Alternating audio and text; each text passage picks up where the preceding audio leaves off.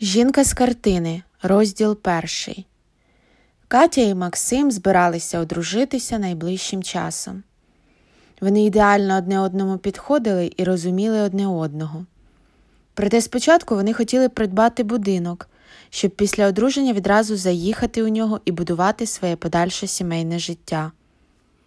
Грошей в них було небагато, а тому пошуки затягувалися, як і весілля.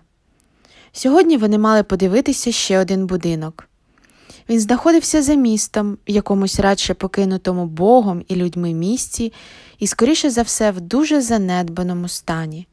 Проте одна величезна перевага цього будинку все ж таки була він був надзвичайно, неймовірно дешевий.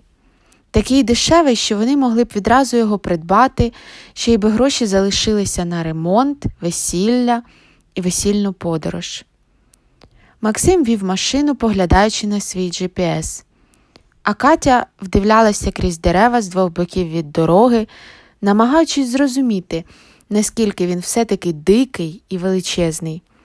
Вся ця історія здавалася трохи сумнівною, та хто знає.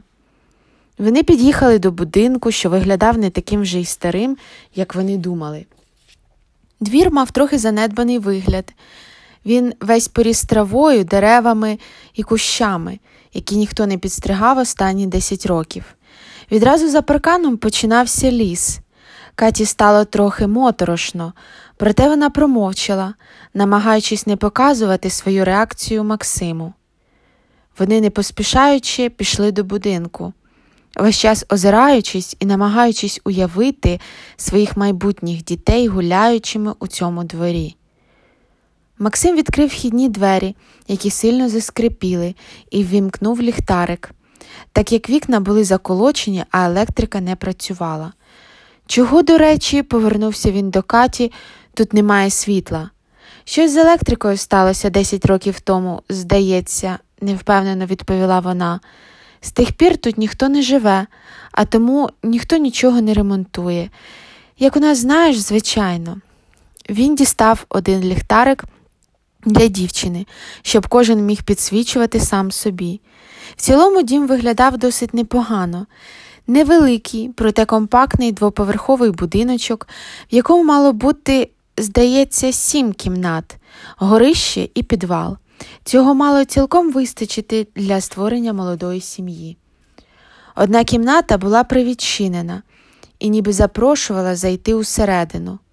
Стиль лофт, червона цегла, мінімум меблів. Молодій парі тут відразу сподобалось. Виходячи і зачиняючи за собою двері, Катя востаннє оглянула кімнату, і її погляд зупинився на зображеній на картині жінці в чорному капелюсі. По тілу пробігли мурахи і стало трохи не по собі. Жінка з картини, здавалося, дивилася уважно прямо на неї.